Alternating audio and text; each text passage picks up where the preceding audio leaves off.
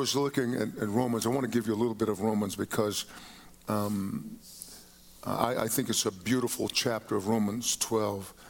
And as I was reading it, it, it basically ties Romans 9, 10, and 11 together. It ties it, those three chapters in a beautiful way. And, you know, Paul, in all of Paul's letters, um, they conclude with a list of, of practical things uh, that were based on the doctrines he had discussed. And so that's what Paul's method is to do that. And um, uh, uh, Warren, Warren Wiersbe, I believe, is the one who said this. In the Christian life, doctrine and duty always go together. The doctrine and duties, uh, all, duty always go together. What we believe helps to determine how we behave. He says, It is not enough for us to understand Paul's doctrinal explanations. We must translate our learning into living. We must translate our learning into living and show by our daily lives that we trust God's word. So the Lord is bringing us to this more so than ever. This is what I'm sensing in my in my inner man that more so than ever. We've talked about this for uh, several decades now, but I believe that we have come to the kingdom for this time, a time such as this. Let us not be negligent and let us not grow weary in doing well. The enemy is going to try to upend you. He's not going to be able to steal you from the Lord, but he can sure he can sure mess up your reward if you will allow him. Let me share a few things here in Romans 12 1. Uh, I, I, only got to two verses in, in the first service, and I will get to that only that today. Paul writes, I beseech you, therefore, brethren, by the mercies of God, that you present your bodies a living sacrifice, holy, acceptable to God, which is your reasonable service. And do not be conformed to this world but be transformed by the renewing of your mind, that you may prove what is that good and acceptable and perfect will of God.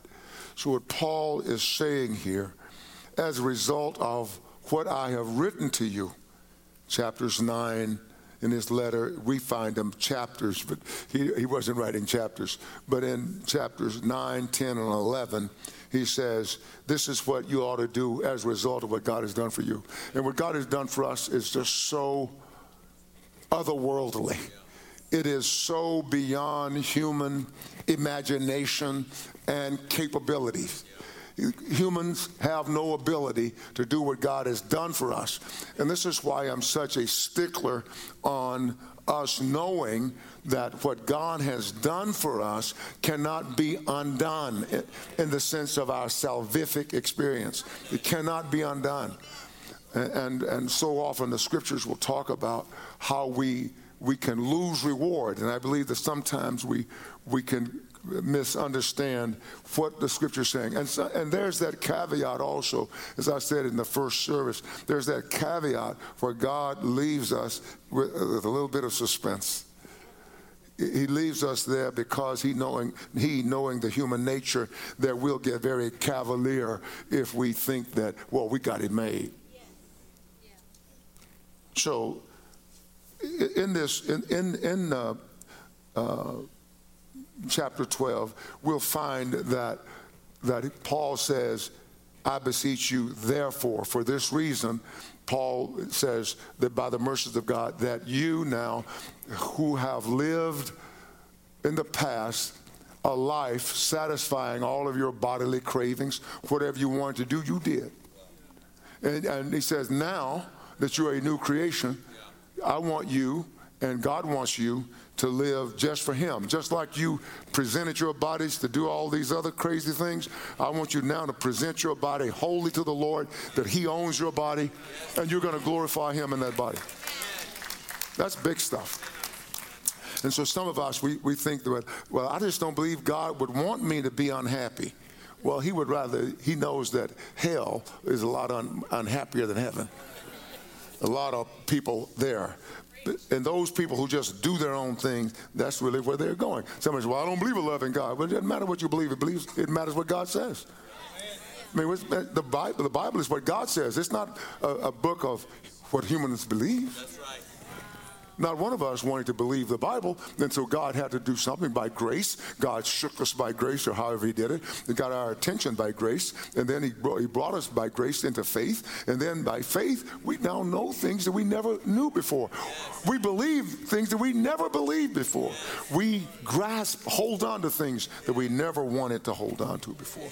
And so this is how God does that thing. And so, but this was the the, the first. Uh, this was the is the fourth, therefore but uh, let me, uh, in his epistle to the Romans, uh, let me read quickly his first therefore. It was in Romans 3, verses 19 and 20. Uh, uh Romans 3, 19 and 20, where he says, Now we know that whatever the law says, it says to those who are under the law, that every mouth may be stopped that's powerful. If we leave it there at the comma, we don't get the import. But he says that every mouth may be stopped, and listen, all the world may become guilty before God. So, in this story, it's a beautiful story, and if one doesn't listen carefully uh, and allow the Holy Spirit to guide them, they can think I'm saying something that I'm not. In this, in, in this, Paul was addressing the fact that you know, salvation, he tells us in John chapter 4, is of the Jews. So that's a settled issue. salvation is of the Jews, you know, the woman at the well of Samaria. But what he was saying, but, but what the, the, the Jewish people had gotten to a place where they elevate the law, the law, the law, and physical descendancy from Abraham. And, and, it would take a lot more time than I have to walk you through all of that. So Paul had dealt with that. He, he had so dealt with that so beautifully. And he says here, his first therefore is therefore what? All the world's guilty. The, the, that is, the Gentiles who did not have the law sin without the law, they're guilty. The Jews who had the law, they sin with the law, they're guilty. And so God says, I'm going to, He says, all of you are wrong, basically. Every mouth is stopped. The whole world is guilty. And now, what does it free God to do, quote unquote, free God to do? It frees Him to have mercy on everybody. Yes. This is big, big, big. Then he says, Therefore, by the deeds of the law, no flesh will be justified in his sight, for by the law is the knowledge of sin. And so he had proven his case immeasurably. He had proven his case that, that the law couldn't save you, it's by faith. And he shows us in that uh, uh part that also that Abraham was a man of faith. This is so beautiful. I think many of us saw that you know, Abraham uh, believed God, but we didn't. We don't see the depth of his believing God. And, it's so beautiful how. Let me just elaborate just a tiny bit here. To, uh, that Abraham, Abraham had lived hundred years old. Uh, well, let's say 86 at first, about 86 years, hadn't had a child. Sarah says, hey, hey, you're getting old. You, you got to do something to help God out. And he went into Hagar. He didn't protest, he should have protested. Went into Hagar, had a child, had a child, but it was not God's will. And so now he's lived about 100 years old and he's still believing God. And, uh, and Sarah now has a child at 90 years old. I mean, that, that's amazing when you think about that. What? Abraham, the Bible says he never wavered. Let's read this. Uh, let's read. Um, we'll read that perhaps later. Let's read Romans 5 1 and 2. 5 1 and 2. But Abraham never wavered at the promises of God, and it took faith to never waver. It says, Therefore, having been justified by faith, we have peace with God through our Lord Jesus Christ, through whom also we have access by faith into this grace in which we stand and rejoice in hope of the glory of God. And so, what you will find is that in Romans 4, say about 13 through 30, let me read it quickly because then you'll get the, the, the, full context. For the promise that he would be the heir of the world that is chapter 4, Romans 4:13. For the promise that he would be the heir of the world was not to Abraham or to his seed through the law, but through the righteousness of faith. This is very big. So faith is not that you can get big cars, big houses, big boats. Hickey Freeman suits. Daniel Cremieux, Armani. Listen, this, this is big. This is big. For if those who are of the law are heirs, faith is made void, and the promise made of no effect, if only those of the law. Because the law brings about wrath. For where there is no law, there's no transgression. So Paul proves his point very well. And then he goes, therefore, it is of faith that it might be according to grace. Now, faith, grace, they work in tandem. It is of faith that it might be according to grace. And when Paul says it, that, that what you and I have received, it is of faith that it might be according to grace, this is what he's saying that without faith it is impossible to please God.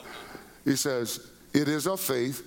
Why? That it may be according to grace. And so then what he means is that all that we receive from God was grace. That God's un- that our unmerited favor, God's love for us, even when we didn't merit the favor, He gave it to us. He gave us the ability, as it were, or the understanding that we could come before Him and believe Him, believe that He exists. You know, like having your eyes open. It says, it is a, therefore it is a faith that it might be according to grace so that the promise might be sure to all the seed listen that it might be a certainty of, of a certainty to all the seed, not only to those who are of the law, but also to those who are of the faith of Abraham, who is the father of us all. Now he's saying, but now Abraham has become is the father of, the, of faith to the believing Jews and believing Gentiles. As it is written, I have made you a father of many nations. And see, many nations in the presence of him whom he believed, God. So Abraham believed God, who gives life to the dead, Abraham's body, and calls those things which do not exist as though they did. Who Abraham, who I, I added Abraham in verse 18.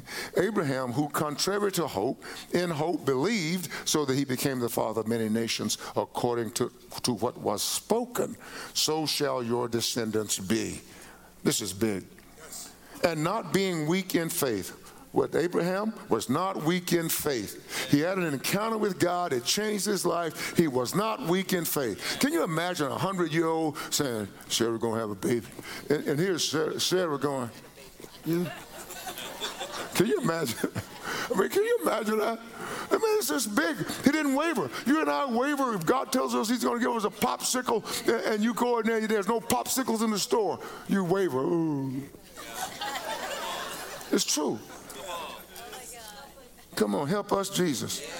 He says, he says, now listen, it says, Abraham, who contrary to hope and hope believed, so that he became the father of many nations according to what was spoken. So what he says was, Abraham's faith came to came from according to kata, down from what was spoken. Yes. We read the spoken word of God all the time. The written word was a spoken word. We read it all the time and we doubt. But Abraham did not doubt because he because what was spoken informed him. You and I have an amazing opportunity. I'm telling you, we are on the very precipice of the greatest move of God this world's seen. It may not look like what you think it's going to look like, but God is going to be moving and powerful, just like He is now. Moving from the pew to the pulpit, not necessarily the pulpit to the pew. He's going to move everywhere. Hallelujah, somebody. He's an amazing God. Listen, this man, he believed, being since he was about a hundred years old, the deadness of Sarah's womb deadness, deadness, deadness. I mean, when she was supposed to be fertile, she wasn't fertile. That's right. And now that when she's supposed when she's postmenopausal, now she's going to be fertile. As Abraham said, God said it. God said it.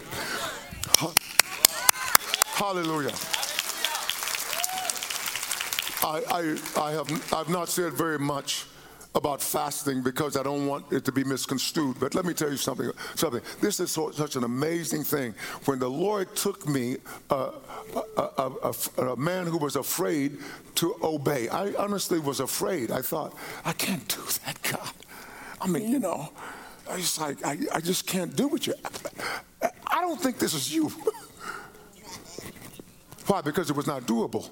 But he took me, as I said earlier, he took me by my hand and led me to where to a place where my humanity feared to go. He will do that for you and more. I've already busted my time, but let me, you forgive me for that and I'll keep going. But, but not, not much, much, much, much longer. And not being weak, verse 19, not being weak in faith, he did not consider his own body and the deadness of Sarah's womb. He didn't consider it. Why didn't he consider it? He couldn't consider it because he was informed by what God had said. No, I said he was informed by what God had said. When you and I are informed by what God has said, it doesn't matter how the devil speaks. It doesn't matter what the devil says. It doesn't matter what my neighbor says. It doesn't matter what I say. I'm rejecting it all.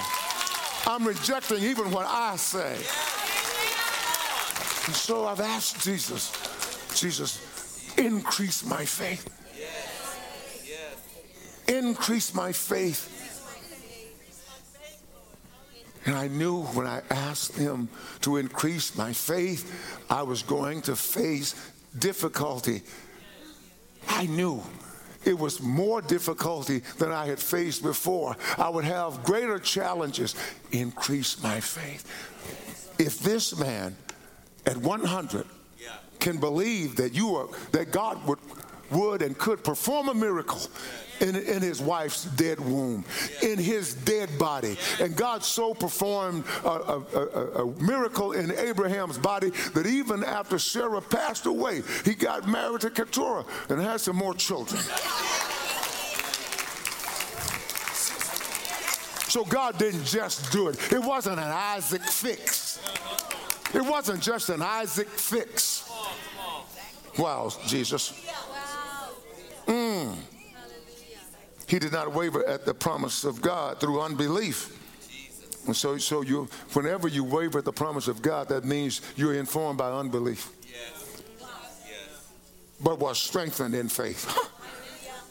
now listen, giving glory to God and being fully convinced that what he, God, had promised, he was also able to perform.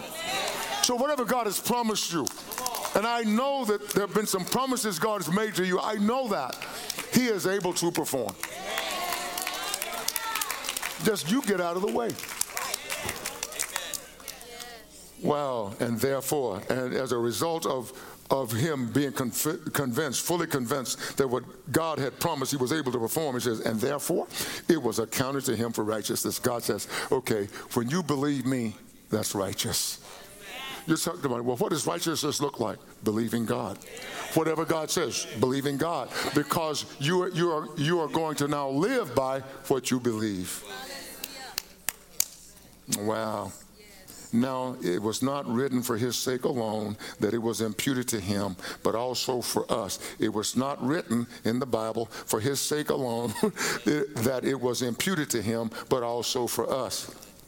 It shall be imputed to us who believe in him who raised up Jesus our Lord from the dead, who was delivered up because of our offenses and was raised because of our justification. He was delivered because of our offenses, but he was raised up for my justification. Thank you, Jesus. So my justification is not built on what I think or feel at any given moment. My justification is built on the raising of Jesus from the dead. Hallelujah. Thank you, Jesus. Thank you, Jesus. Hallelujah, somebody. Then he says, in the third, in the third, therefore, he says, there is therefore in Romans 8, chapter 1, eight, uh, Romans chapter 8, verse 1. Romans 8, verse 1, he says, there is therefore now no condemnation. Now listen, there's no judgment on you from God. There is therefore now no condemnation to those who are in Christ Jesus. Now listen what he says. He's not saying this is the caveat in the next uh, portion of this verse. He says, who do not walk according to the flesh. Why? Because you and I have been informed by God's word. We are informed by God's spirit. So we don't walk according to the flesh any longer. If you walk according to the flesh, you will die. If you walk according to the flesh, you don't belong to him. He says, who do not walk according to the flesh, but according to the spirit. So I'm I'm spirit informed. I'm spirit informed. You are spirit informed. And then he goes on to say, for the law of the spirit of life. Now, there is a law. There is a law, but it was not the Mosaic law. Because this says the, the Mosaic law brought wrath. It brought wrath, punishment. But this says, for the law of the spirit of life. There's a law. It's immutable. It's unchangeable. You, you cannot play with it. It's an immutable, unchangeable law yes. of the spirit of life. Yes in Christ Jesus. Where is it located? In Christ Jesus. It has not just set me free. I don't want to be just a stickler. It's made me free. Made me free. Made me free from the law of sin and death made me free from the law of sin and death. And so in chapter 12, Paul says, I beseech you, therefore, brethren, by the mercies of God, that you present once for all your bodies as a living sacrifice. Two living sacrifices in Scripture Isaac and Jesus. Isaac, was he laid on that altar when Abraham took him up? Uh, the, the, the, the scholars say he was not a little boy he was a, he was a, of age, and he took up, went up with his daddy. And his daddy, obviously, when he got there to the mountain, said, "Baby, I know you've asked. You know, uh, you said you had the wood, and we had the fire, whatever, but uh, we don't have a lamb." He said, "You're it, son." And, and so Abraham was going to sacrifice him, and Isaac said, "Well, Dad, if that's what God said." If God, if, if, he, if that's what God said, let's get about it and he was going to sacrifice him. And God said, Wait a minute, Abraham. I know now that you believe me. I know now that you trust me. I know now that whatever I tell you, you'll do. That's, that's what God is doing. And when, when Isaac got off that altar, they put that ram on that altar. Isaac had died. He died to himself. He died to his will. He died to his desires. And this is what God is bringing his church, that you and I might die to our plans, die to our aspirations, die to our ways. Hallelujah. Somebody ought to say something for the Lord. Thank you, Jesus. Thank you, Jesus. So Isaac then was alive. He was a living sacrifice. That's a great example for us. But the best example, the more perfect example, is Jesus Christ. Jesus Christ, he was not rescued from the, from the cross. He was not rescued. He willingly went. He knew it was his Father's will.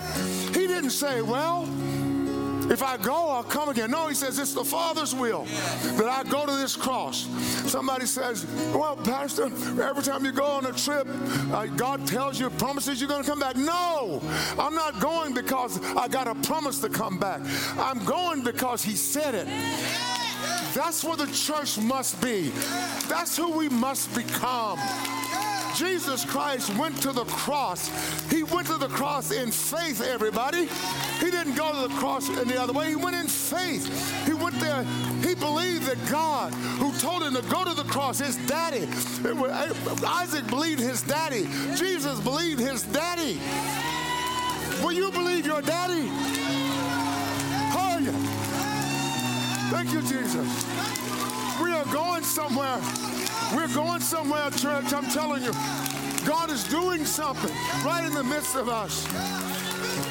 It's no accident that we're preaching about Israel when Israel is, is now embroiled in one of the greatest conflicts.